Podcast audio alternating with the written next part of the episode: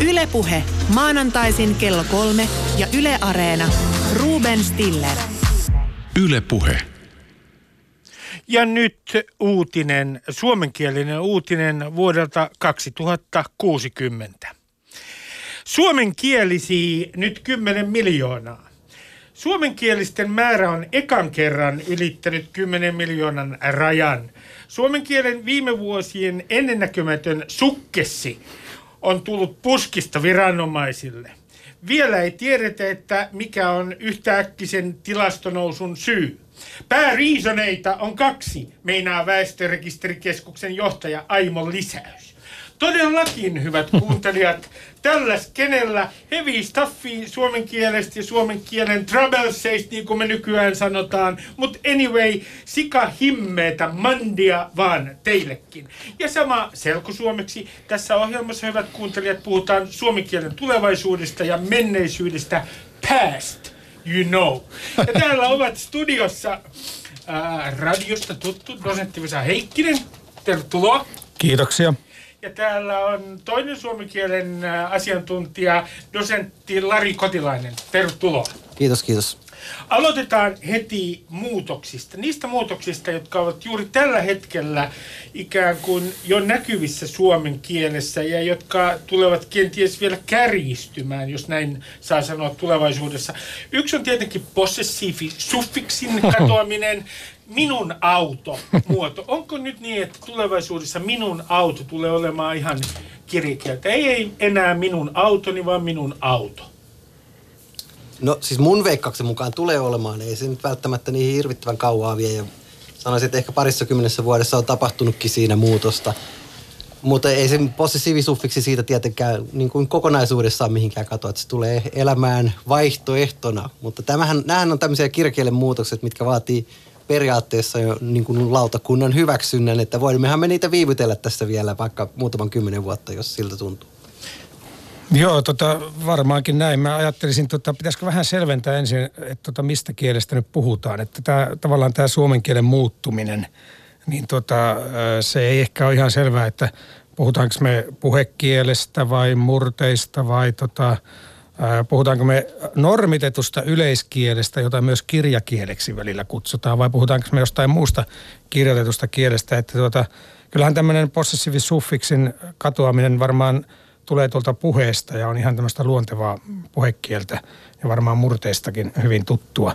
Että ei sitä siellä ole. Että tavallaan kielen muutos, onko se muutos vai onko se vaihtelua? Eli meillähän on tämmöisiä valtava valikko, miten näitä asioita voidaan ilmaista. Jos me nyt puhutaan, niin kuin Ruumen taisi viitata tuohon yleiskieleen, tämmöiseen niin normitettuun asiaproosaan, kirjakieleen, joka on vain yksi muoto tästä kielestä, niin – tietenkin se siellä, siellä tota, tämmöisiä keskusteluja on varmaan jo käyty, että mikä tilanne on, mutta en usko, että se ihan nyt tässä näillä näppäimillä hyväksyttäisiin normiksi. Mutta pitkässä juoksussa. pitkässä juoksussa. Näköpiirissä, en tiedä onko näköpiirissä olevassa tulevaisuudessa vai myöhemmin. Yhden esimerkin. Olen sitä mieltä, että silloin kun alka, alkaa verbin kanssa alettiin käyttää muotoa alkaa satamaan, se sallittiin siis tässä vähän aikaa sitten, niin kaikki alkoi mennä Suomessa päin helvettiä ja senhän näkee. Se on tämä alkaa verbin käyttö, siitä alkoi niin kuin totaalinen romahdus. Nyt kuitenkin, kun mä luin, Lari, sinun äh, kirjasi Kielen elämä, niin mä ymmärsin näin, että tällainen muoto kuin alkaa satamaan, niin se on itse asiassa, tämä ei ole ollenkaan kielihistoriallisesti yksinkertainen asia, äh, miten äh, suomen kirjakieleen tuli sellainen sääntö, että minulle paukutettiin päähän koulussa, että pitää aina kirjoittaa alkaa sataa. Joo, näinhän se menee. Että tämä, ehkä tämä nyt on hyvä esimerkki siitä, mihin tota, kollega Heikkinen tuossa viittasi siihen, että meillä on niin kuin aika paljon variaatioita, aika paljon vaihtelua kielessä. Ja tämä on nyt yksi semmoinen, mikä on, meillä on nämä itämurteet ja länsimurteet, jotka on historiallisista syistä aika kaukana toisistaan. Ja näissä on nyt käytetty eri muotoa. Sitten se, että siitä on tavallaan tullut sellainen jotenkin kaiken kielenhuollon symboli, niin se on sitten toinen, toinen juttu. Että se on tapahtunut tässä vuosikymmenien varrella ja mm. siksi me olemme niin närkästyneitä mm. olleet niin kuin tästä o- muutoksesta. Onko, te, onko tästä äh, alkaa verbin ja, äh, alkaa verbin ja, ja, ja toisen verbin äh, oikeasta muodosta siis, onko siinä kysymys nimenomaan myös murteista niin, että jos itämurteet olisivat olleet jotenkin hallitsevammassa asemassa, niin alun perinkin olisi virallisesti hyväksytty muoto alkaa satamaan. Eikö se, eikö se just ole päinvastoin? Päinvastoin, joo. Päinvastoin. Tämä alkaa tehdä on itämurteinen muoto. Mutta sehän on jännä, että kun 1800-luvulla aika pitkälle tämä nykyinen yleiskieli, kirjoitettu kieli rakennettiin, sen jälkeen on aika vähän tapahtunut oikeasti näissä normituksissa. Silleen, tota, jos ajatellaan lauserakenteita ja tämän tyyppisiä asioita, niin tota, silloin 1600-1700-luvun teksteistä löytyy, alkaa tekemään kirjoitetusta kielestä hyvinkin paljon näitä esimerkkejä.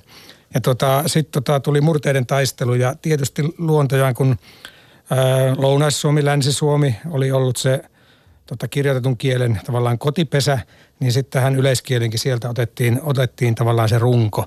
Ja ikään kuin äh, jonkin verran sitten päätettiin ottaa itämurteiden tota, piirteitä ja varsinkin sitten sanastoa aika paljonkin äh, tota, yleiskieleen. Eli, eli tota, voi sanoa näin, että kun kirjakieli aloitti, suomen kirjakieli äh, oman elämänsä ja Agricola 1500-luvulla, niin, niin alun perin niin länsi oli niin kuin ikään kuin kolonialistinen tässä suhteessa. Itä oli sorrettu, Suomen itä oli sorrettu. Mm-hmm. Ja sitten tulee 1800-luku, olenko ymmärtänyt oikein, murteiden taistelu, tulee mm-hmm. Elias Lönnruut. Mm-hmm. Ja silloin nämä itämurteet ikään kuin äh, irtautuvat kahleistaan.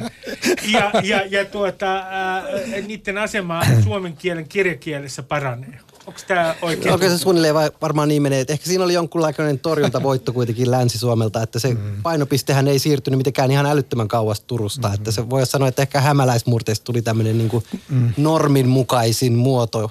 Ja sitten meillähän oli aika paljon radikaalimpiakin ehdotuksia silloin, silloin tota 1800-luvun alkupuolella, missä vedettiin ihan kokonaan itämurteista ja oli ehdotuksia muun muassa kaikki saisi kirjoittaa juuri niin kuin he puhuvat. Ja sitten meillä olisi ehkä tämmöinen niin kuin monen, vähän semmoinen norjalaistyyppinen mm-hmm. ratkaisu, että olisi monta tota, kirjakieltä. Niin, kuin Bukmål ja Nynorsk Niin, nimenomaan. Ää, mutta ehkä voidaan olla ihan tyytyväisiä. Mä luulen, että tämä on ihan kätevä tämmöinen tässä on, yhden tässä on, joo, tässä on nähty kolme emansipaatiovaihetta, tämmöistä erilaista vapautumisvaihetta. Tavallaan Agrikolan aikanahan kansankieli tuli niin kuin kirkon kieleksikin, että omalla kielellä tätä Jumalan sanaa sai oppia. Ja tuli tietysti kirjoitettu muoto. Sitten 1800-luvun tuota, tuli tuota, suomalaistaminen ja kansankieli yhä enemmän niin kuin yleiskieleen. Silloin oli suuri tämmöinen sanotaan suomalaistumis-emansipaatiovaihe. Mutta nythän on niin kuin murteen tutkija Mantila, Harri Mantila on sanonut, että nyt on menossa kolmas emansipaatiovaihe – Mielenkiintoista. Minkälainen tämä kolmas No katoppako, katoppako, tässä on käynyt niin, että tämä yleiskielihän on normitettua ja se on tavallaan ylhäältä päin annettua. Ja meillähän tuli semmoinen vaihe, missä murhe, murteita esimerkiksi tota, pidettiin vähän semmoisen, äh, ettei niitä oikein saisi julkisuudessa käyttää. Oli erilaisia oppaitakin 50-luvulla vielä, jossa sanotaan, että koita nyt välttää, jos meinaat saada työpaikan Helsingistä, niin älä vaan puhu sitä murrettas. Niin nythän on käynyt niin, että kun on, tota, tuli paikallisradio 80-luvulla, sitten tuli internet, some, kaikki tämä, niin kansa on ottanut kielensä takaisin. Ja nyt, nyt, jo, nyt, nyt jokainen on vapaa puhumaan ja käyttämään omaa murrettaan, sitä äidinkieltä. Murrehan on ihmisen ensimmäinen äidinkieli ja ainoa. Mutta vastaväite tähän. Vastaväitteeni on se, että, että kun kaikki kun äh, some, sosiaalinen media ja netti äh, on niin sanotusti demokratisoinut tätä yhteiskuntaa, ja koska olen itse eliitin jäsen, niin en pidä tätä kehitystä kovin hyvänä, niin nyt kaikki kirjoittavat. Kirjoitetaan enemmän kuin koskaan ennen, mutta kirjoitetaan puhekielellä.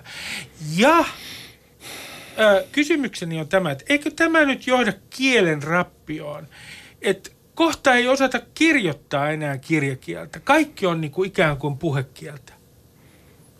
Sano Salarin. Muuten me ollaan saarnaan tässä. No niin, niin, joo.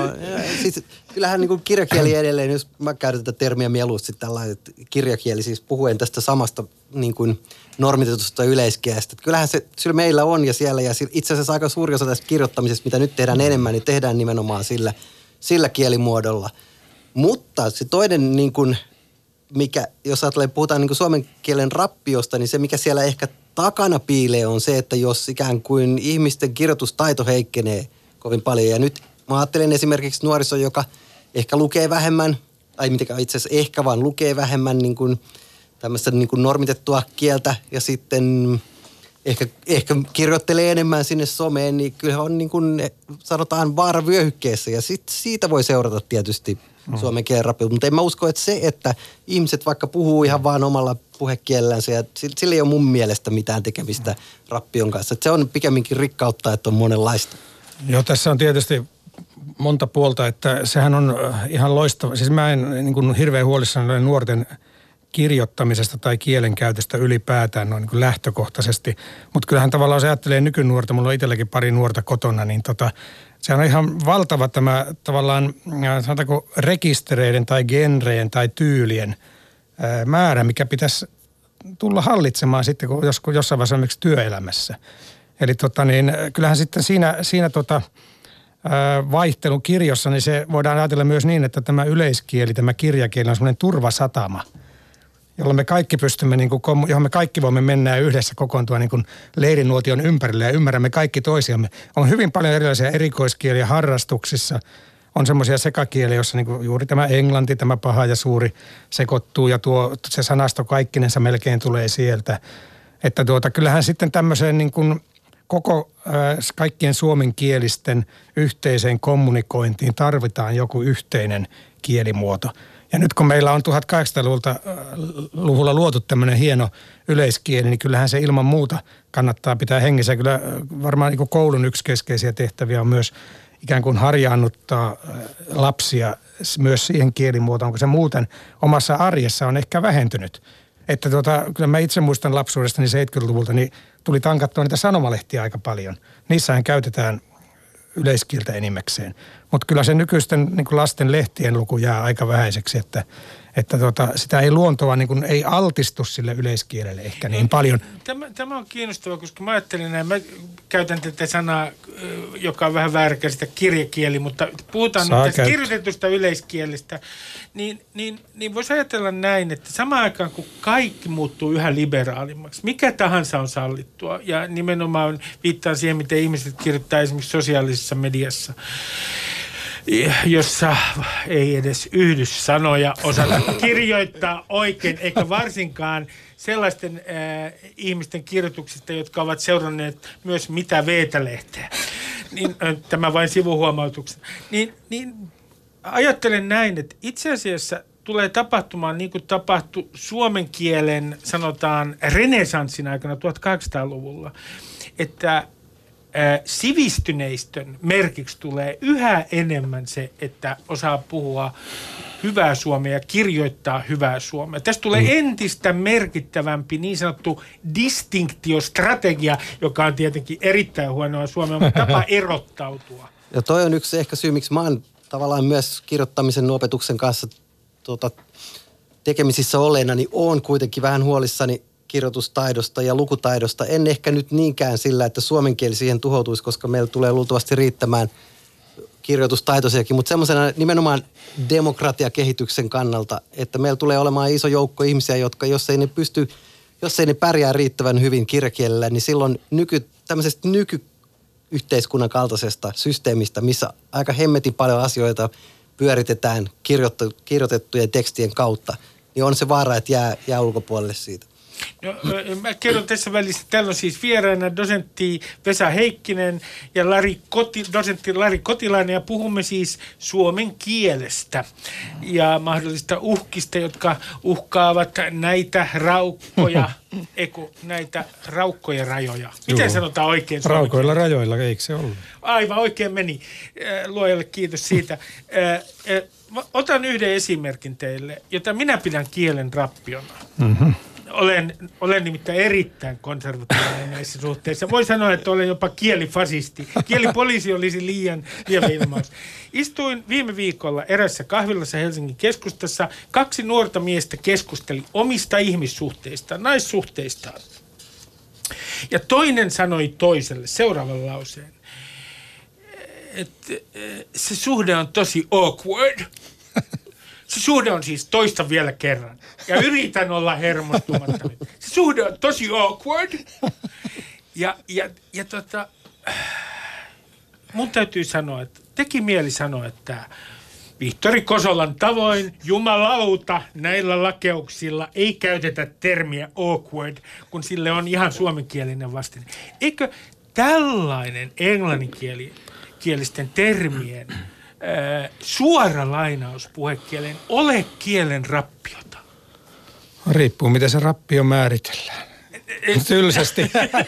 siis mi- mikä siinä on, mikä sinua, mä haluaisin, tämä on todella kiinnostava. Haluaisin nyt vähän kurkistaa sun korvien väliin, että mikä sulla kiehuu siellä, kun sä kuulet tuommoinen, mikä se on? Ensinnäkin- Se, se ongelma. Jo, se on kun mua, mua, se on mua, ei, mua ei ärsytä toi Se kovin on, paljon. Se on, se on se erittäin hyvä kysymys. Minua ensinnäkin ottaa päähän se, että kun henkilö tietää tämän termin suomenkielisen vastineen, niin minkä takia hän ei käytä sitä? Ja jos awkward termin käytöllä on, on jonkinlainen, jos sillä on jonkinlainen niin kuin merkitys tälle puhujalle, niin käsittääkseni se tässä tilanteessa oli seuraava. Hän halusi jotenkin korostaa, että hän on kosmopoliitti. Okei. Kun minusta tämä on taas erittäin kolhopoliittista enemmänkin. Okei. Ja, ja se minua ärsyttää, että kun tiedetään suomenkielinen termi, niin sitä ei vitsitä käyttää. No okei, okay, mähän siis mun mielestä ihmiset saa puhua just niin kuin lystää. Se, Ärsyttävää liberalismia okei, mutta tuota, siis äh, kielenkäyttöhän ei ole vaan, että me äh, välitetään toisillemme tämmöisiä sisältömerkityksiä, että sanon sinulle tämän asian, että mitä mieltä olen tästä, vaan kielenkäyttöhän on myös tämmöistä vuorovaikutuksen rakentamista, asenteiden, arvojen ja tämän tyyppisten asioiden tuota, välittämistä. Ja monestihan sitten tämmöiset, sanotaanko nätisti kohosteiset sanat tai termit, niin nehän tavallaan sut johonkin ryhmään. Sillä luodaan semmoista tietynlaista ryhmään kuuluvuutta. Ja se voi olla esimerkiksi tämän porukan, mistä sä tiedät, vaikka se oli joku heidän sisäinen vitsinsä, vaikka siinä äänensävyssä olikin hieman ironiaa. Ehkä, Saattaa ehkä olla, hän että- kommentoikin jotain tämmöistä. Joo, Hänkin oli samaa oli- mieltä kuin sinä. Tavoitteena oli ehkä myös sulkea joitain setämiehiä Nimenomaan. ulkopuolelle. Se ärsyttää joitain setämiehiä, jotka salaa Täällä kuuntelee. termejä käytetään tässä. Että tavallaan siis tämä aina pitäisi muistaa mun mielestä, että, että siis mä oon semmoisen uskonnon kannattaja, joka ajattelee, että kaikessa, kaikella kielessä on tuota uskonto lainausmerkeissä, eli teoria, niin tota, kaikilla kielessä on tarkoituksensa. Kaikki, mitä ihminen tuottaa, sillä on joku funktio, ja ne voi olla moninaisia ne funktiot. Ja se ei ole pelkkä se, että mä tässä nyt sulle kerron, minkälainen maailma on, vaan että mä myös haluan ottaa sinut, luoda sinun tietynlaisen suhteen ja ehkä äh, tota, tulla osaksi jotain jengiä. Että tota, siinä on hyvin monenlaisia mahdollisia funktioita. En mä, Mä ymmärrä tuota sun tuottumustasi. Mä ajattelen näistä niin kuin itse Kukaan ei ymmärrä minua. Kukaan ei ymmärrä. kielen tutkijana mä en niin missään nimessä ole huolestunut siitä, että ihmiset käyttää satunnaisesti jotain lainasanoja, mutta toki niin kuin tavallaan tällaisena niin kuin normi kansalaisena niin voin olla huvittunut. Että kyllähän mua, mua ainakin niin kuin junassa huvittaa jonkun verran sitten. Mm. Ja sitten toisaalta kun tulee tämmöistä niin kuin oikein niin kuin semmoista slash konsulttipuhetta, missä joka No niin, toinen onkin sana on englantia. No sillä sellaista executive-lipulla pääset tähän niin kuin pöhinä tilaisuuteen ja kaikki, joka toinen sana englanniksi ja tämän tyyppistä, niin sanotaan, että huvittaa, joo. Mutta kyllä mä oon samaa mieltä siitä, että kaikilla näillä on varmaan niin kuin funktionsa ja, eli tehtävänsä, että tämäkin tota, slash-pöhinäkielikin luultavasti pyrkii mm. rajaamaan liian tosikot suomen kielen tutkijat ryhmän ulkopuolelle. Ainakin ne. niin. Mutta jos, jos puhutaan tästä ää, ää, käsitteestä rappio, mm, rakastan sitä. Mm. Muuten ni, mieleeni tulee, että jos mä muistan aivan oikein, ehkä muistankin aivan oikein, että Mikael Agricola keksi termin perikato. Kyllä. Puhun perikadosta, suomen kielen perikadosta, koska Agricola keksi tämän termin, siis toisen suomen kieleen aikoinaan silloin 1500-luvulla. Ä, niin, niin miten te nyt sitten määrittelette, minkä te määrittelisitte kielen rappioksi? Jaa, tota, mulla on tässä yksi määritelmä, voin lukea. Mä, Joo, ole hyvä. tota, vanhan työkaverini Harri Mantilan kanssa tehtiin tämmöinen kirja kuin Kielemme kohtalo tuossa muutama vuosi sitten. Me määriteltiin siinä rappio. koska jo hyvin paljon käsiteltiin sitä, että miksi ihmiset aina sanoo, että se kieli on rappiolla. Niin tähän me laitettiin näin, että kielen köyhyydestä tai rappiosta voi puhua silloin, jos suomeksi ei kerta kaikkiaan pysty kertomaan joistakin elämän ilmiöistä. Tavallaan kun meidän kieli on menettänyt ilmaisuvoimansa, ja nyt puhutaan paljon siitä käyttöalasta, että se on kaventunut joillakin elämänalueilla, että me ei enää pystytä suomeksi tuottamaan niitä merkityksiä – mitä on tarpeen tuottavaa, me joudutaan turvautumaan johonkin muuhun kieleen. Niin jos halutaan rappiosta puhua, niin silloin ehkä voidaan puhua kielen rappiosta, mutta millään tavalla tämä kirjo, vaihtelu, moninaisuus, se ei missään nimessä mun näkökulmasta ole rappio. Periaatteessahan voisi tällä määritelmällä ajatella, että tämä slash-kieli jossain määrin olisi rappion no määritelmän sisällä. Ja sitten tietysti niin kuin ehkä vakavammin otettuna se, että jos me nyt vaikka Itämeren tilasta ei voida enää puhua pian mm-hmm. niin kuin uusimman tutkimuksen valossa – muuta kuin ikään kuin käyttämällä niitä sanoja, mitkä siellä uudessa tutkimuksessa on. Ja se uusi ja tutkimushan on, on englanniksi. englanniksi. Niin, että se tutkimustahan ei niin kuin luonnontieteellisillä aloilla juurikaan tehdä suomeksi. Sitten se täytyisi tavallaan olla sitä tiedon jul, tämmöistä tota yleistajustamisjulkaisua, että sitä vielä sentään onneksi tulee. No, tässä, tämä rappiovesa, jonka sinä, rappion määritelmä, jonka sinä sanoit, se muistuttaa minua tämän päivän Helsingin Sanomien mielipidekirjoituksessa, jossa kerrottiin esimerkki meidän kielestä. Ja, ää, ja kerrottiin, että kun ää, näillä alueilla, siis suomenkielisillä alueilla Pohjois-Ruotsissa tapahtuu elinkeinorakenteen muutos, niin ei löytynyt enää siellä puolella rajaa oikein suomalaisia, äh, suomenkielisiä sanoja kuvaamaan äh, tiettyjä asioita. Ja alkoi, äh, alkoi syntyä sekakieltä, jossa niin kuin, siinä oli ihan kirjoituksissa esimerkkilauseita, jossa osa oli ruotsia ja osa suomea. Mm-hmm. Niin tässä mielessä voidaan kai sanoa, että tietynlainen konsulttikieli tai slash-kieli, niin kuin sinä mm-hmm. sanot, ja terveisiä vaan sinne kaikille startup-yrittäjille. Keksikää nyt sille startupillekin joku suomenkielinen vaste. Niin, niin tässä on todella kysymys niin kuin rappiosta. Ja sitten on toinen rappio, paikana toisen rappion ö, pesäpaikan, josta perikato alkaa, ja se on byrokraattinen kieli.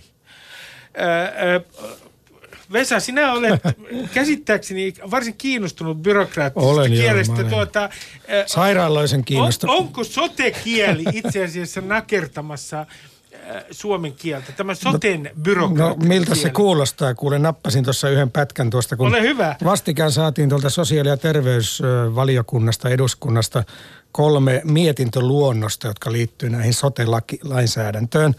Niin sehän on siis, jos haluaa äh, olla rappiolla, äh, nautiskella semmoista kielellisen rappion tuota, fiiliksistä, tunnelmista, niin kannattaa lukea sitä tekstiä siinä mielessä, että sehän on ihan fiktiota. Siis tota, mä oon sitten yrittänyt tätä, tätä tämmöistä virkakieltä ja tätä, tätä lakijargonia ja tämän tyyppistä ajatella, että tämähän on fiktiota. Se luo, luo ihan oman maailmansa ja siinä on ihan omat säännönmukaisuutensa. Mutta ei sitä ehkä niin kannata silleen – sanotaanko sitä, että mitä mulle tapahtuu, kun sairastun, ja siinä mielessä sitä ei kannata alkaa lukea, että miten, miten, mistä löytyy apua. Siinä saattaa sairastua uudestaan, mutta tämmöinen esimerkiksi, että siellä nythän tulee sote- ja terveysjärjestelmän palveluyksikköjä. Eikö olekin hieno suomenkielinen sano? Kaikki heti ymmärtää niin kertalaakista palveluyksikkö. No en mä kyllä ihan yrveä, se voi olla melkein mitä vaan, mutta tämmöinen, että palveluyksikössä on käytössä akkreditoidun sertifiointiorganisaation sertifioima eurooppalaisten tai kansainvälisten standardien mukaisesti sertifioidu, sertifioitu laadunhallintajärjestelmä. Niin tämähän niin heti räjäyttää tajunnan siitä, se että, räjäyttää, että siis, tuota, jos haluaa kunnon... Kyllä näitä pitäisi, niin kuin, en tiedä mihin kategoriaan, mutta Finlandia-palkintoehdokkaaksi nyt vähintään pitäisi, pitäisi tuonne fik, jossain fiktiivisessä sarjassa. Mut siis, mi- siis tämä on, tää on, no ihan vakavasti puhuen, mä olen pitkään tutkinut virkakieltä ja lakitekstejäkin ja, ja tuota, myös sitä, että miten niistä julkisuudessa puhutaan. Niin tota, tämä on kyllä, jos sitä rappiopuolta haluaa haluaa tuota etsiä, niin kyllä se tuolta osastolta löytyy, että me kyllä teemme sen ihan itse.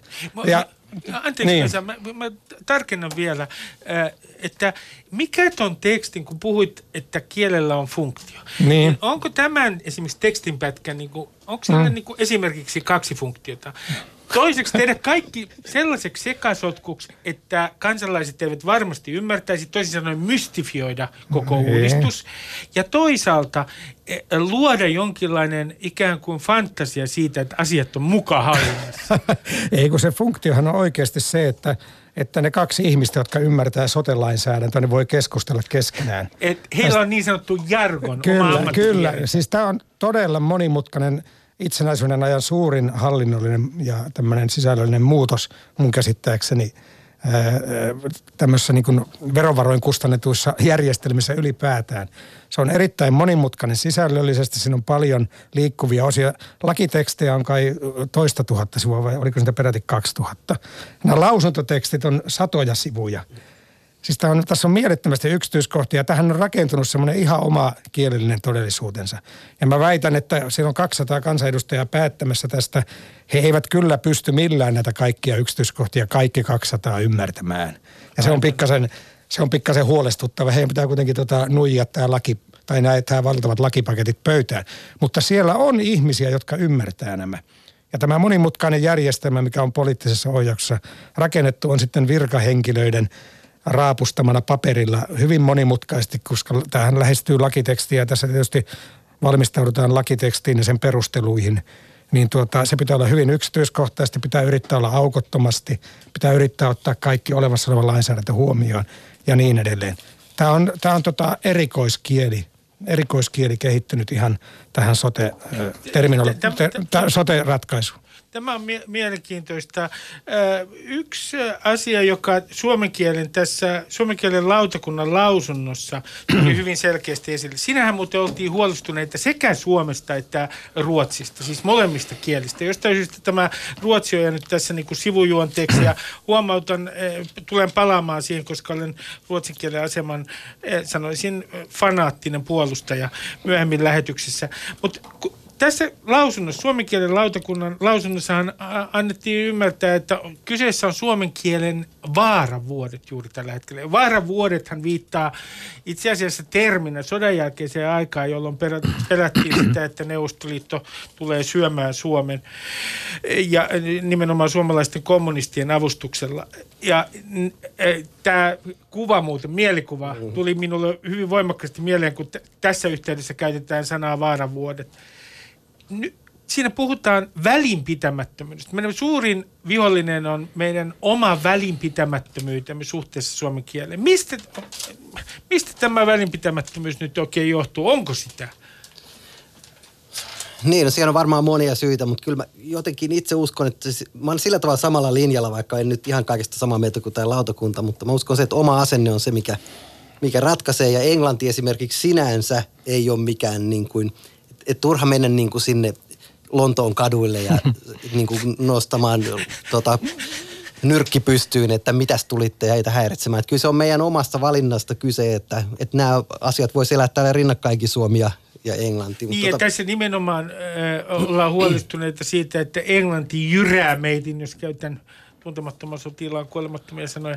Niin, Mutta se on ehkä, että me annamme Englannin jyrätä Mut- tai me aiheutamme sen, että Mutta eikö tässä ole syynä tällainen suomalainen nousukkuus, siis tämä uusi ikään kuin sanoisinko slash-nousukkuus, Ö, jossa, jossa, jossa niin kuin ajatus on se, että pitää koko ajan alleviivata sitä, kuinka kosmopoliitti oikein on. Ja se tapahtuu nimenomaan sillä tavalla, että käytetään englanninkielisiä termejä ja mahdollisesti myös, että käydään koulut englanniksi. Suomen kieli on niin kuin rajoite.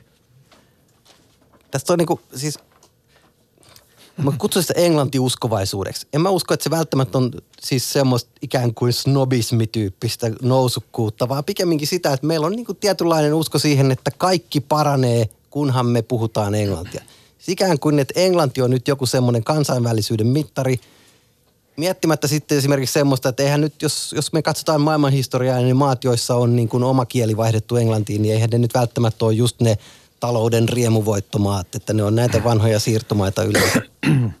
Eli tämän tyyppisessä niin kuin jotenkin ehkä valheellisessa niin kuin, me kutsutaan sitä tai sitä kutsutaan tuolla ulkopuolella tämän huoneen monikielisyydeksi, mutta käytännössähän se tarkoittaa sitä, että me otetaan se yksi iso ja, ja ajatellaan, että tällä se maailma paranee. Ja meidän asema. Tämä ei tosiaankaan ole niin yksi yksioikoinen juttu ollenkaan, että jos mä taas kotiin viittaan, että lapset seuraa, äh, esimerkiksi YouTubehan on hyvin vaikuttava tekijä nykymaailmassa. Lapset katsoo paljon televisiota, ei katso kukaan eikä ratioa kuuntele, mutta tuota niin, siellähän äh, kaikki kiinnostavat sisällöt tuntuu olevan jollain muulla kielellä kuin suomeksi, tai no kärjestys. Että se tulee tavallaan, se englanti tulee niin kuin lasten elämään tämän, ja on tullut jo pitkään niin kuin eri puolilta koko ajan. Eikä mä sitä nyt lähtökohtaisesti pidä huonona asiana sitäkään. Tota niin, Sitten sit kun mennään niihin meihin, tavallaan kotona voidaan tehdä tiettyjä valintoja, lapset, vanhemmat voi tehdä lastensa kanssa. Mutta sitten kun mennään kouluun ja mennään opiskelumaailmaan, niin sitä mä pikkasen on ihmetellyt, että minkä ihmeen takia niin kun oppilaitoksissakin on jo tällä hetkellä, kun suomenkieliset keskustelee keskenään, niin siellä pitää puhua englanniksi. Tästä on ihan aitoja esimerkkejä paljon. Mikä tässä on se pointti, että minkä takia me annetaan siinä kohta, minkä takia me siinä on tehty tämmöinen valinta – että nyt puhutaan sitä englantia. Tai puhumattakaan sitten, kun mennään tutkimuspuolelle tai vaikkapa opinnäytteiden tekemiseen tai tämän tyyppiseen, niin ei kun sitä englantia vaan joka puolella. Ikään kuin se olisi joku itseisarvo. Ja työkieli tietysti hyvin monessa työpaikassa valitaan englanti, koska saatetaan me joskus lähteä viemään noita kivenmurikoita maailmallekin, niin puhutaan niillä varmuuden vuoksi nyt englantia, jos tämmöinen hetki tulisi. Ja mä näin tässä tietysti, kun mä oon tämmöinen tota, tota, hän on tietyllä tavalla marksilainen tyyppi, niin tota, mä näen, että tässä on tietysti tämä talousviritys on hyvä. Tämä eetos on talouseetos. Että meidän on ajateltu, että meidän pitää osata englantia kaikkien, koska se on se, millä me viedään niin tavaraa ulos ja käydään kauppaa maailmalla. Että se on tämmöinen yleinen kauppakieli. Ja tottahan se tavallaan onkin. Puhutaan siitä globis englannista, tämmöinen globaali englanti. Joku oli laskenut, että 88 prosenttia maailman väestöstä puhuu globisia. Osaa osaa tätä globaali englantia, jossa on 1500 sanaa ja hyvin yksinkertaiset lauserakenteet. Että tota, mä oon ihan samaa mieltä kuin Lari, että se on meidän itsestä. Tämä Suomihan on hyvin kielten 7000 kielen joukossa vahva ja iso kieli. Meillä on vahva kirjakielinen historia. Tähän asti on kaikki asiat pystynyt hoitamaan tässä maassa suomeksi – ja ihan hyvin on pärjätty.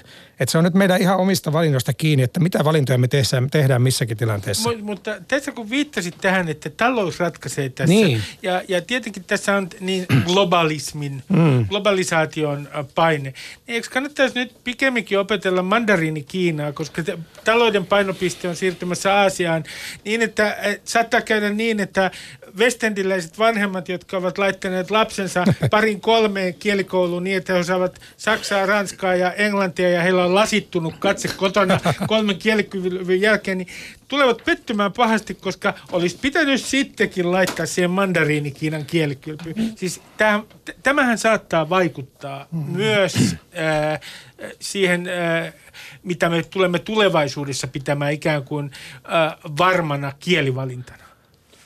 Joo, maailma muuttuu tietysti, eikä nyt englannin ylivaltakaan nyt mitenkään ihan älyttömän pitkä. Että kyllähän meidän alalla no. julkaistiin saksaksi vielä, Joo. sanotaan nyt niin kuin aika paljonkin noin 50 vuotta sitten. Että itse en ole kyllä siihen kelkkaan vielä e- tai ehtinyt, että valitettavasti voi sanoa. Se oli Fennistiikan kieli, oli saksa, siis suomen kielen tutkimuksen niin, kieli, että, Suomi ja Saksa. Niin, et, et, jos me ajatellaan historiallisesti, niin tämä englanninkielen ylivalta, niin ei se nyt ihan kiveen kirjoitettu. Ei se ole kiveen, se on tietysti, mutta tavallaan jos ajatellaan sitten tätä, mikä, mihin, mistä Suomeenkin on haluttu ottaa kauheasti vaikutteita, niin lännestähän ne on tullut, ajatellaan populaarikulttuuria ja tämän tyyppistä, ja se on ollut se kieli. Mutta sitten mä, mä en ole ihan varma, että mitä siellä Kiinassa oikein nyt puhutaan. Että onko kiinalaiset mm. lähteneet tähän samaan kelkkaan, koska ne käy Amerikan ja ja tota, EUn kanssa kauppaa, että opiskeleeko ne siellä tota, tukkahiessä nyt englantia kaikki. Sehän on tietysti maailman suurin äidinkieli on mandariinikiina. Se on melkein miljardi puhujaa vai onkohan jo miljardi puhujaa. Että englantihan on pikkutekijä siinä äidinkieli asiassa. Niitä on vissiin tota alle 400 miljoonaa. No, jos katsoo, palataan hetkeksi tähän äh, murrokseen, joka on tapahtunut Suomessa, mitä tulee tähän äh, niin sanottuun yleiskieleen, mm. 70-luvulta tähän päivään. Mm. Niin siis olenko nyt ö, ymmärtänyt oikein, että, että loppujen lopuksi tämä sallivuus sen suhteen, miten saa puhua esimerkiksi täällä radiossa ö, ja miten saa yleensäkin kirjoittaa – no sosiaalinen mediahan on niinku ihan oma lukunsa. Mutta tämä niinku vapautuminen on oikeastaan tapahtunut 70-luvulta tähän päivään. Sitä ennen niinku oli aika tarkkaa se, miten miten julki, mitä oli Suomessa julkinen puhe?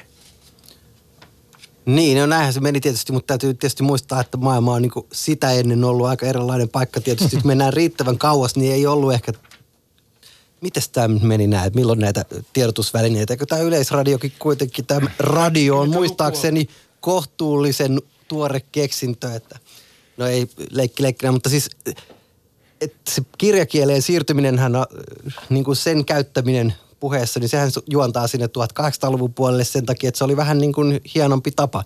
Ja tämä sivistyneistö, joka vaihtoi Ruotsista tota, armaasta äidinkiestä, siis, siis tota, hmm, Suomeen, niin he ei halunnut käyttää näitä mm. murteita, koska sehän oli tämä rahvaan kieli. Ja silloin siitä tuli ikään kuin prestiisimuoto, että tämmöinen vapautuminen tosiaan 70-luvulla, mä, ehkä sitä voi pitää niin kuin, että se ei tuskin on tapahtunut irrallaan muusta vapautumisesta. Eli, eli tämä esimerkiksi tämä Suomi-filmien kummallinen kieli, joka naurattaa mm. meitä, niin itse asiassa siis, kun se on niin kirjakielistä, mm. niin, niin ja, ja kuulostaa uskomattoman teenäiseltä, niin se oli siihen aikaan niin kuin ihan, äh, ihan normaali sivistyneisten tapa erottautua, se suomi-filmien kieli. Oliko näin? Niin mitäs Vesa, olitko mä... sä silloin itse kuuntelemassa? Että, että Sehän oli että... niin eri kivaa kyllä silloin se, se Suomisen perheen aikoihin. Tota niin, joo, no varmaan kielihän on aina ollut erottautumisen, jos tämmöisen yleisen linjan ottaa, niin se on tapa erottautua, niin kuin tässäkin on tullut jo monta kertaa esille. Mutta tuota, niin kyllähän se, kun sä sitä rappiosta sauhuat, niin kyllähän se 80-luku oli niin kuin rappion, rappiolla olemisen. Se, se käynnistyi ja ne kirotut paikallisradiot pilas tänne tämän kielen. Jos Olin menen, menen, tähän sun, menen tähän sun tunnelmaan, sä olet ollut siellä. Olen ollut. Teit sen itse, teit sen itse ja nyt valitat, parhaan. että kieli on rappiolla ja itse oot syypää siihen. Eli silloinhan vapautui tämä julkinen puhe. Se on älyttömän tärkeä. Siis mehän, mistä puheesta me milloinkin puhutaan, että silloinhan julkinen puhe – sai muodot, monenlaiset muodot. Se, siihen asti oli ollut hyvin se televisiopuhe ja radiopuhe, hyvin kirjakeista yleispuhekieltä vähintäänkin, mm. jos ei yleiskieltä. Mutta, Kyllä Jukka hyvin, Kajava vielä, juu. siis 90-luvulla muistan tämmöisiä kolumnia, ja laitoin oikein ylös, kun oli näistä asioista jo kiinnostunut, niin missä kävi läpi, että miten oli tota, käytetty jossain Euroviisuselostuksessa nää sanaa, eikä ollut sanottu Kyllä. nämä. Ja nyt jos niitä rupeisi tällä hetkellä Minusta kuuntelemaan. Jukka Kajava anna täydet pisteet lisää vaan kuria. Ei, hienoa. Mutta on muuttunut aika nopeasti tavallaan voisi sanoa tämmöinen asenneilmasto. Että miten ei ehkä mi- ihan tähän niin. asti voida Miten tämä Ruben, sä oot itse pilannut tämän kielen ja nyt sä niinku oot hirveän huolissasi, kun tää on niin pilalla. Sanoisinko, että olen katuva isänmaallinen mies. Tehtyä ei saa tekemättömäksi. Tehtyä ei saa tekemättömäksi. Mä kerron tässä välissä, että täällä on tänään vieraana dosentti Vesa Heikkinen ja dosentti Lari Kotilainen ja puhumme siis suomen kielestä. Onko se menossa rappiolle vai ei, kun suomen kielen lautakuntakin on ollut huolestunut suomen kielen ää, tilasta ja pelännyt, että englanti jyrää kielemme ää, ja on puhuttu jopa vaaravuosista. Mutta nyt mä haluan mennä tähän erittäin muodikkaaseen, ää, koska haluan siirtää huomion pois siitä, että olen ollut, ollut tuomassa suomen kieltä, niin, niin erittäin muodikkaaseen käsitteeseen, joka on tietysti kulttuurillinen ää, omiminen, eli appropriaatio. Ja, ja mennään tähän lainaamiseen. Niin ensinnäkin mm-hmm. tämmöinen kysymys, että jos me katsotaan Suomen sanastoa tällä hetkellä, niin voidaanko me niin kuin sanoa näistä kielilainoista tai sanojen historiasta, että kuinka monta prosenttia tulee esimerkiksi kantauralista, joka on se varhaisin äh, kerros, se ensimmäinen kerros. Kuinka paljon tulee balteilta, sieltähän tulee myös aineksia, ja kuinka paljon tulee germaanisista kielistä esimerkiksi. Et miten tämä prosenttijakautuma suunnilleen menee? Onko Lari laskenut? Tuota, silloin kun tätä kirjaa Kielen elämä kirjoittelin, niin silloin mä tätä kysyin tuolta professori Saarikiveltä, että itse en ole laskenut, mutta siis kyllähän vanhastaan, ensinnäkin sanotaan, että semmoinen niin kuin omakantainen, uralilainen sana, niin se on vaan niin kuin – odottamassa sitä etymologiaa. Eli odottamassa sitä, että joku keksii, että mistä kielestä se on lainattu. Et pitää muistaa, että niin kuin vanhastaan meillä on käytännössä kaikki lainaa.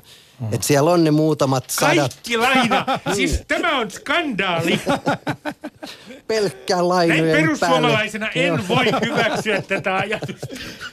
Niin, no jos mennään 12 000 vuotta taaksepäin, niin ei täällä puhuttu mitään. Niin, se, se, se, se- on se- joissain, siinä on puolensa. Niin ei sitä kantauraliakaan tietysti Ei. täällä puhuttu, että sitä on puhuttu tuolla Venäjällä, joka on tietysti sitten sinänsä jo aika epäilyttävää, että jos se on Venäjällä keksitty ne sanat, niin se, sitäkin täytyy vähän miettiä, että onko se ihan ok Mutta käyttää. eikö nämä anopit ja apit ja isät ja meijät ja persoonapronominit ja Aika tämän paljon joo. tyyppinen Ne on niin sanasto vanhaa on sanastoa, 5-6 ettei voi tuhatta vuotta sanoa. vanhaa.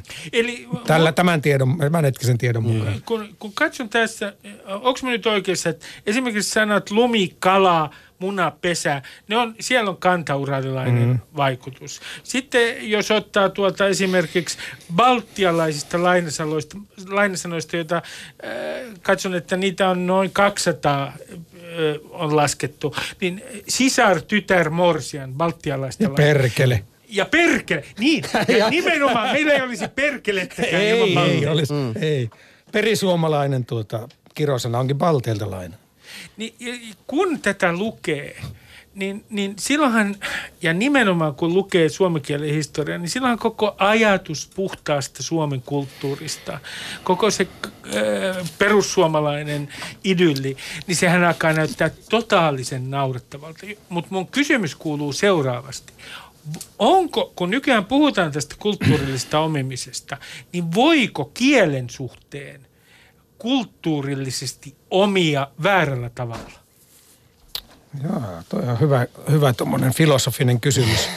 Tota, niin tuli vaan mieleen semmoinen juttu, että onhan meillä, niin kun, meillä on aika kaukaakin niitä lainoja. Mä mietin sitä vääränlaista omimista, niin juttelin tuossa joku aika sitten, meillä tehdään Suomessa niin sanottuja maahanmuuttajakielten sanakirjoja. Ja tehdään esimerkiksi kurdinkielistä sanakirjaa. Kurdin toinen, toinen kurdin pääkielestä on kurmansi niminen kieli, jolla on Suomessakin muutama tuhat puhujaa tällä hetkellä, niin siinä vaan tuli semmoinen hauska, hauska tota ajatus, että Kurmansissa ja Suomessa on yhteisiä sanoja, semmoisia kuin alkoholi ja kahvi esimerkiksi. Ja nekin tulee vielä kauempaa sieltä jostain Lähi-idän, ää, ää, no, protokielestä. Että tota, alkoholistahan me ollaan aina hyvin ylpeitä ja myös kahvista me ollaan kahvikansaa, mutta ne sanat on omittu ja onhan ne aineetkin sieltä en mä tiedä. Niin, ai- aivan, no, no, ne aineetkin sieltä, että ei Niin, mikä on omittu, ainakin kahvi on omittu siellä. Mm. Siis mä en tota, kielen... Perkele on omittu. Siis jos ajatellaan kulttuurista omimista kielen yhteydessä, niin sitten puhutaan niin kielen asemasta. Että jos me tavallaan niin kuin viedään kieleltä joku, varastetaan siltä vaikka joku ö, kansalliseepos ja otetaan se niin kuin tavallaan, käytetään sitä väärin.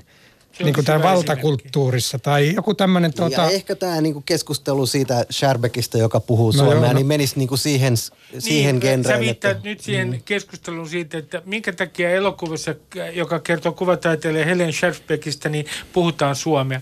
Mi- minusta niillä, jotka, jotka sanovat, että tämä elokuva olisi pitänyt tehdä ruotsiksi, ja jotka ovat kritisoineet kulttuurillista omimista tässä suhteessa, niin minusta he ovat aivan oikeassa jos me ajateltaisiin näin, että kaikki Suomen puhujat, siis ää, Lasse Vireen puhuisi niin kuin ikään kuin annettaisiin ymmärtää, että hän puhuu urdua niin kuin, ää, tuota, hänestä tehdyssä dokumentissa ää, tai elokuvassa niin kuin ihan lapsesta lähtien, niin siinähän annetaan kerta kaikkiaan väärä kuva. No, sanoit oikein sanan. Mä, mä, mä, mä en oikein, mulla ole selvää kantaa tähän. Mutta tuota, sä sanoit sanan dokumentti, mutta käsittääkseni kyse ei ole dokumenttielokuvasta. Joo, totta. Tämä on genre, siis fiktion maailmassa kaikki on mahdollista. Mä taas näkisin tässä tämmöisen, äh, kuinka moni Hollywood-filmi olisi jäänyt tekemättä, jos niissä olisi pitänyt puhua, puhua tota sitä oikeaa kieltä. Siis kuinka moni klassikko-leffa olisi jäänyt tekemään. Hyvä pointti. En, en mä, mulle ei tässä sinänsä, mulle olisi käynyt erittäin hyvin, että siinä elokuvassa puhuttaisiin ruotsia. Mutta kyllä mulle nyt tavallaan käy sekin, että siinä puhutaan suomea tai mitä tahansa kieltä. Kieltä se on hyvä leffa. Niin, tietysti niin kuin maailma on muuttunut monella tavalla. Ei ihan aina ei voi niin kuin, ikään kuin verota siihen, että ne intiaanit lännen elokuvissa John Waynein kanssa puhuivat kaikki englantia tai olivat kaikki siinä samannäköisessä. Ei, kyllähän tietoisuus on lisääntynyt Niin. näistä. No, jos mä ajattelen, että, koska se liittyy tähän, tämä kielinationalismi, mm-hmm. jota muun muassa perussuomalaiset ovat harrastaneet. Ja, ja sitten meillä on ihan konkreettisia esimerkkejä sen synkästä puolesta, muun muassa saamelaisten pakkosuomettaminen. Siis, että heidän oli, heitä suorastaan estettiin puhumasta omaa äidinkieltään, joka on ihan kolonialistinen voidaan sanoa, että se on kolonialistinen rikos, voisi mm-hmm. ajatella näin. Niin, niin sanokaa nyt, että, että milloin teidän mielestänne kielinationalismi menee liian pitkälle suomen kielen suhteen? Mä ajattelen aika selvä raja on siinä, että jos ei niin kuin anna muille kielille sitä samaa oikeutta, mitä omalle kielelle. Koska sehän on mun mielestä sen tietyllä tavalla sen ö, koko keskustelun ongelma, että siellä ei olla kiinnostuttu pelkästään siitä, että miten Suomi voi, vaan ollaan yhtä mm. kiinnostuneita siitä, että kunhan Suomen Ruotsi ei voi hyvin. Mm. Ja tavallaan mun mielestä se on niin loogisesti ja kaikilla tavoin ikään kuin kestämätön positio tai ajatus, että, että meidän kieli vaan saa pärjätä tässä maailmassa. Että meidän pitäisi pikemminkin silloin, kun lähdetään siitä, että, että meillä on monia kieliä, vähän niin kuin eri lintulajit pystyvät elämään samalla alueella, niin eri tota, kielet pystyvät elämään samalla alueella. Ja monet meistä jopa puhuvat useampia kieliä ihan sujuvasti.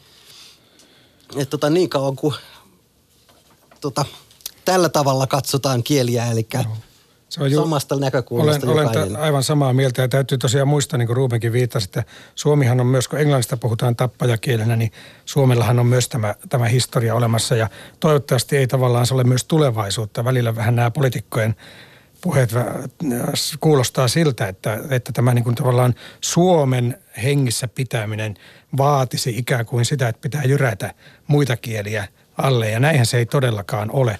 Ja se täytyy myös muistaa, että me olemme erittäin niin kuin, tota, ihanassa tilanteessa, mutta tavallaan esimerkiksi julkisen hallinnon kautta aika vaikeassa, nykykielessä haastavassa tilanteessa. Tämä haastava on hieno.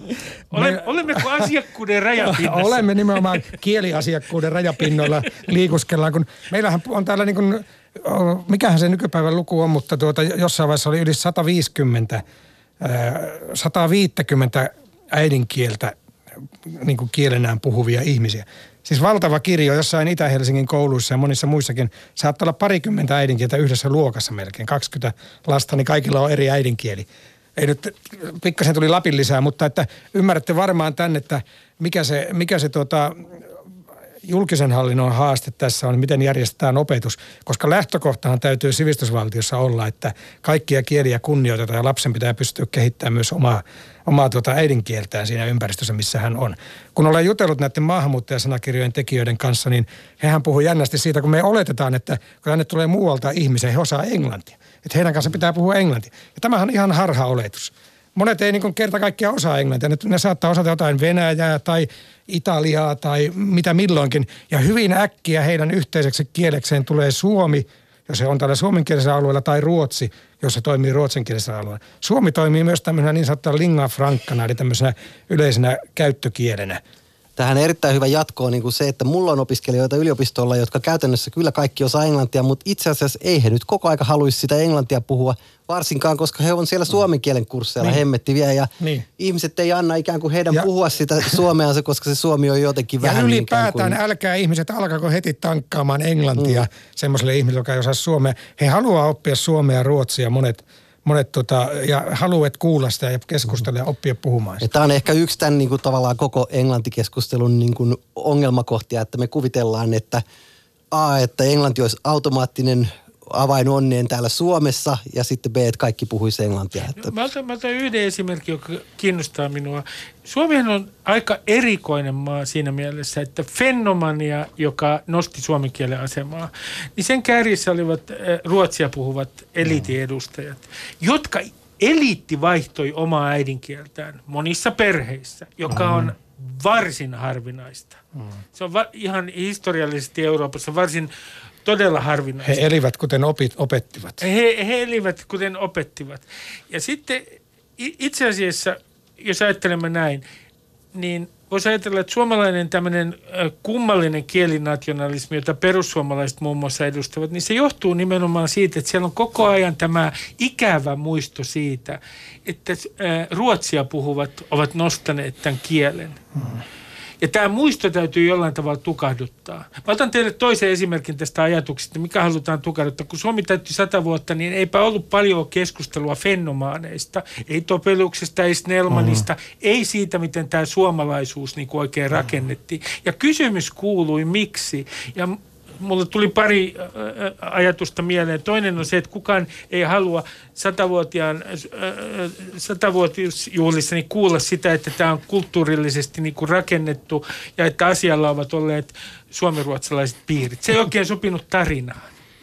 Joo, kyllähän näissä mä en nyt, valitettavasti tämä ei koske vaan tämä ajattelutapa yhtä puoluetta, että, että siihen saattaa olla enempikin kasvualustaa tuolla ihan muuallakin, että kyllä tämän asian kanssa pitää, tätä, pitää tota olla, olla tota liikkeellä ja puhua tästä, tästä tota kielellisistä oikeuksista ja, ja kielten, ja nimenomaan, että jokaisella olisi mahdollisuus niin kuin järkevissä määrin käyttää ja kehittää sitä omaa äidinkieltään. No kun nyt puhutaan äh, kielten kuolemasta äh, tasaisin väliajoin. Mm. Otetaan esimerkki. Viimeinen Liivin puhuja kuoli vuonna 2013. Liivi on itse asiassa Viron ja tietysti Suomenkin sukukieli. Ää, ja oli itse asiassa kiista siitä, oliko viimeinen Liivin puhuja, siis äidinkielenään Liiviä puhunut, kuollut vuonna 2009. Sitten paljastui, että vielä Kanadasta löytyi yksi vanha mummo, 103-vuotias, joka ää, puhui Liiviä äidinkielenään. Sitten on ää, ää, Akkalan saamea, äh, se on kuollut äh, käsittääkseni vuonna 2003 ja itse asiassa Lari sun kirjassa on tarina, että osa viimeisistä puhujista kuoli moottoripyörää äh, varkautta seuranneessa tulitaistelussa. Niin siis jotenkin tämähän on hyvin traagista ajatella, että on kielen viimeinen puhuja – ja tätä tapahtuu koko ajan. Joka toinen viikko, noin joka toinen viikko maailmasta kuolee mm-hmm. joku kieli. Ja on erilaisia arvioita. Mä otan tässä vielä ne esiin, että, että sanotaan, että vuosien loppuun mennessä niin kuin 50 prosenttia maailman kielistä on kuollut. Ja sitten Lari sun kirjassa on vielä... Äh, pessimistisempi arvio, että 90 prosenttia kielistä kuolee sadassa vuodessa. Niin kertokaa mulle, mi, mikä tässä on vaarallista? Me puhutaan usein luonnon monimuotoisuudesta. Mm. Mi, mikä siinä on vaarallista näiden kielten monimuotoisuuden vähenemisessä? No tota, mä voin sanoa, mun piti sanoa tuo rakastamisjuttu tässä nyt, kun tuota, tässä hyvä, nyt on tullut Hyvä, tätä, ole hyvä. siis tota, eri kielille pystyy ilmaisemaan niin kuin vähän erityyppisiäkin asioita. Ja tämä on hauska, tämä, jos mä tämmöisen lauseen otan, että minä rakastan Rubenia. Joo. Esimerkiksi tämmöinen suomen kielen peruslause. Niin tuota, mä en oikein esimerkiksi, ö, käsittääkseni esimerkiksi Saksassa mä en pysty tuomaan sitä samaa ajatusta, että siellähän rakastetaan niin kuin Ruben – jos Saksassa rakastettaisiin kokonaan. Ja tälleen totalitaarisesti ja, ja ehdottomasti. Sinä rakastat Rubenin. Joo, niin, Rubenin. Ja tota, tavallaan kun sit, tässä on myös tämä futurihomma, kun suomenkielessä ei ole niin futurille omaa verbimuotoa. Vaan Joka on, siis tulevaisuud, tulevaan tulevaisuud, Niin, niin kun mä sanoin, että mä rakastan Rubenia, niin tota, mähän myös sanoin, että mä rakastan vain tällä hetkellä, vaan todennäköisesti myös tulevaisuudessa, koska tämä presence-muoto on sama kuin se, se futurimuoto. Y- Eli, ei, mä, joo, yritän sanoa, että su- kaikissa kielissä ei ole tällä tavalla tätä rakkautta ajateltu. Että tota eri kielissä jostain kumman syystä – on erilaisia kieliopillisia ja muita valintoja, jotka on siihen kieleen ikään kuin tulleet lu- luonnollistuneet. Ja se saattaa kertoa niiden kielen käyttäjien tavallaan, en tiedä mistä se kertoo. Tämä on hyvä kysymys. Miten tä- tämmöistä etymologiaahan me emme niin kuin pysty oikein jäljittämään, että miten tämmöinen Miten tämmöisen valinta on luonnollistunut? Tämä on mielenkiintoista, mitä sä mm. sanot. Eli silloin se pointti on se, että kun kieliä kuolee, niin itse asiassa voi ajatella, että kuolee tiettyjä sellaisia ikään kuin nyansseja. Ma- maailman hahmo- maailmasta myös. Maailman hahmottamisen tapoja. Maailman inhimillisen ajattelun. Inhimillisen jotain, ajattelun tavallaan se... Moninaisuutta. Niin, se, se tavallaan se pääoma kaventuu. No mm. mä otan teille nyt esimerkin, yhden esimerkin. Tämä on japanin kielestä ja tämä liittyy myös tunteisiin. Enkä halua, että tämäkään termi koskaan häviää maailmasta. Termi on äh, äh, ageatori. Ageatori. Ageatori. Ja se on tunne ja nyt en valehtele teille, hyvät kuuntelijat, koska ei tulisi mieleenkään. Totuuttahan täällä puhutaan. BBCn sivujen mukaan se on sellainen termi, jota ei voi suoraan kääntää. Se tarkoittaa huonon hiustenleikkuun aiheuttamaa epämiellyttävää tunnetta – kun siis huomaa, että hiustenleikku on epäonnistunut. Ja BBC listaa... Onko tämän, tämä totta? On, tämä on ihan totta. Okay.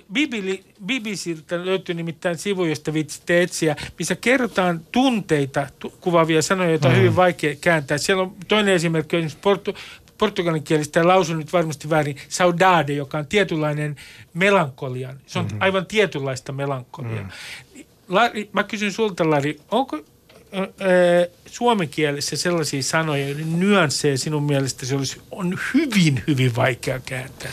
No noitahan on tietysti esimerkkejä, mutta klassikkohan on aina, mitä opiskelijoillekin jaksaa seittää sisu. Että kyllähän sitä on käytetty semmoisena ja me ollaan tietysti itsekin pönkitetty sellaista ajatusta, että suomalaiset olisivat jotenkin erityisen sisukkaita. Ja tuoreempi voisi olla vaikka tämä kalsarikännit, mutta joka onkin sitten lähtenyt leviämään mukavasti. Saanko mä tähän vielä lisätä Juu, kuitenkin, että tota, mä ajattelisin ehkä tässä öö, lausunnossa, josta tämä nykyinen debatti on lähtenyt liikkeelle, niin huolis, joo, huolissaan ei ehkä olla siitä vaiheesta, missä meitä on enää yksi tai kaksi ja niin, tämä niin, suomalainen niin. ajattelutapa häviää kokonaan, vaan ehkä niin kuin isommasta tavalla se, että mitä se meille suomalaisena, miten suomalaisuus jollain tavalla, että kyllähän se on meidän ikään kuin identiteetissä juurissa – me ollaan niin kuin kiinni tässä kielessä. Ja se, että jos ihminen, tavallinen ihminen, tämmöinen pulliainen vaihtaa kokonaan oman kielensä pois, niin kyllähän se silloin niin kuin ikään kuin riuhtaistuu irti omista juuristaan. Ja, mm. ja se on ikään kuin turhaa sellaista, että me kuin vapaaehtoisesti annettaisiin vähän niin kuin etumatkaa niille toisille ihmisille, jotka saa niin. toimia onko, onko meillä toista kieltä, jossa esimerkiksi harmi, harmisana ja harmaa sana tulee samasta juuresta? Minä en muuten tiennyt niin, mutta kun mä ajattelen tätä ilmaa, nythän mm, tämä Hakaniemen, mm, Hakaniemen harmaa keli, niin, niin. tota, harmaa ja harmi, se on harmillista tämä harmaus. Tai, tai joku vi, viha ja vihanta, vihantahan tarkoittaa vihreyttä, niin vihasta on yhteys vihreään väriin. Niin, sitä ei kyllä uskoisi. Eri, eri, erittäin mielenkiintoista. Näitä on paljon ja, varsinkin täällä etymologian puolella. Mä, mä kerron teille, mikä on, on mulle äh, niin suoranainen shokki, että kun katsoo näitä äh, sanalainoja, niin, niin äh, se, että muina, käsittääkseni muinais-Venäjästä, niin meille on tullut paitsi sanat pakane ja risti. Sen mä kestän vielä ihan hyvin. Kestän senkin juuri ja juuri, että sana perkele on lainattu Baltiasta. Että perkelettäkään me ei ole keksitty itse, joka on kyllä aika masentava. Mutta tämä on mun mielestä hyvin mielenkiintoista, että sekä sana raja että vapaus on tullut äh, lainana muinais-Venäjästä. Mm-hmm.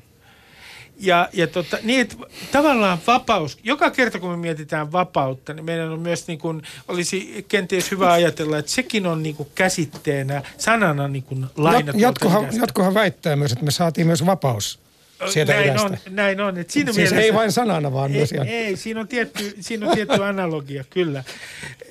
Ja siis voidaanko, mut ihan tähän loppuun vielä kysyä, mm. on tämmöisen ihan lyhyen kysymyksen. Onko nyt niin, että että on joku geneettinen porukka, joka on puhunut suomea alun perin. Sitä, ää, ää, kun suomen kieli on alkanut kehittyä. Että löytyy joku geneettinen hyvin yksinkertainen jengi.